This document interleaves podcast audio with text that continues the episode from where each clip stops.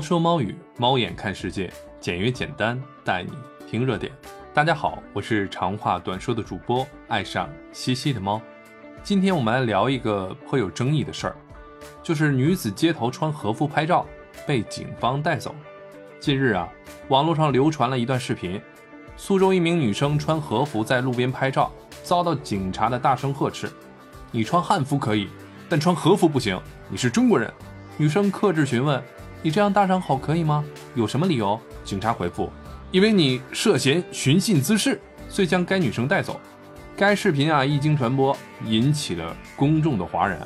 即使不是法律专业人士，也会感觉，仅因为当事人穿和服拍照，就认为其涉嫌寻衅滋事，不仅没有根据，也与公众朴素的法感相悖。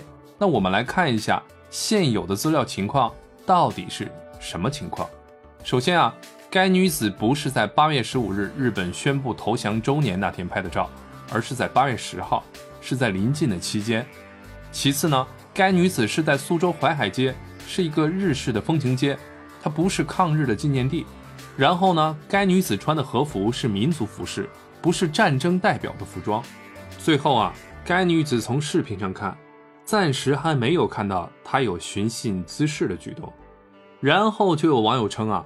赞不赞成穿和服，就体现一个人的社会素质了。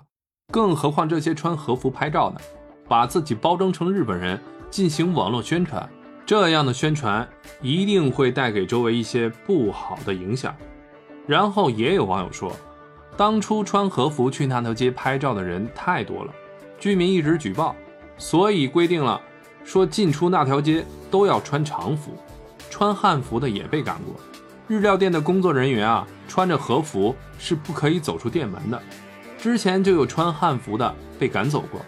该和服博主是被劝离不服从，还跟警察闹，所以被带走不冤。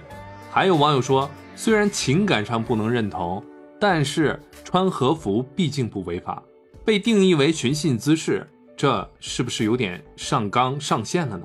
通过现有的资料显示，其实我们并不足以判断。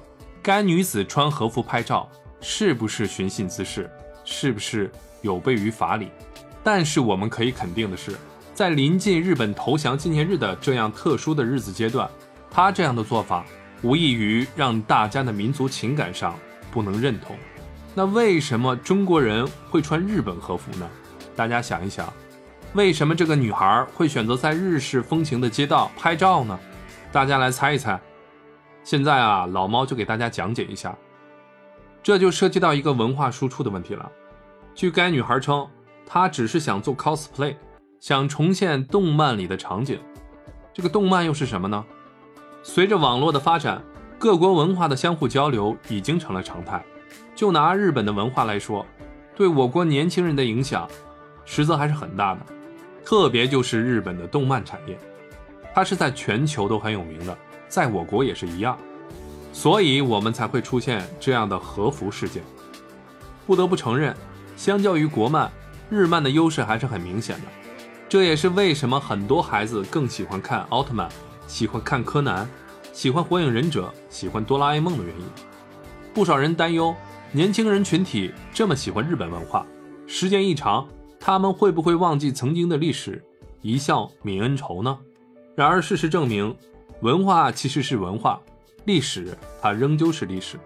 八零后、九零后这两代人就很好的证明了这一点。这两代人并没有因为当初的日本动漫而因此就忘记了曾经惨痛的教训，更没有因为看过日本动漫就一心向外。所以，虽然日本的动漫文化对年轻人的影响很大，但是近年来我国的国漫产业和文化也在迅速发展，日漫对于孩子的影响也在逐渐降低。现在的互联网这么发达，想要完全隔绝他国的文化影响也是不现实的。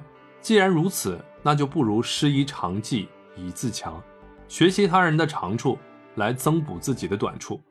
咱们现在的孩子呢，有父母的监督，有良好的生活环境和文化氛围，又何须担心他们忘了曾经呢？